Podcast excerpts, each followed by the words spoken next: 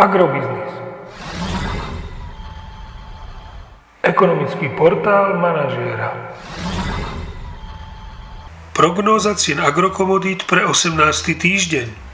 Očakávané ceny plodín na burze Matif na konci 18. týždňa.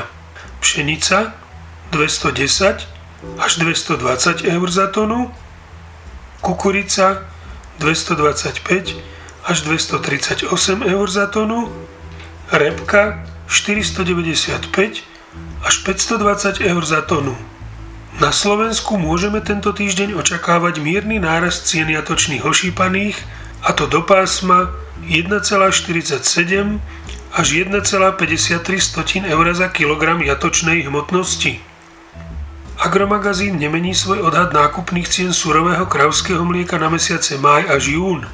Pridáva cenu na júl, ktorá by mala byť v prípade mlieka s 3,7% obsahom tuku a 3,3% obsahom bielkovín 34,25 eur za 100 kg. Vzostup cien ropy tlačí nahor aj ceny pohonných hmôt v Európe. Podobný trend zrejme dorazí aj na Slovensko.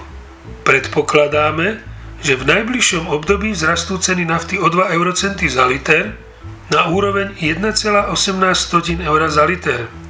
Ceny benzínu Natural 95 by mohli posilniť o 1,5 eurocenta za liter na hodnotu 1,355 tisícin eur za liter. Podrobnejšie informácie nájdete v aktuálnej prognóze na portáli Agrobiznis.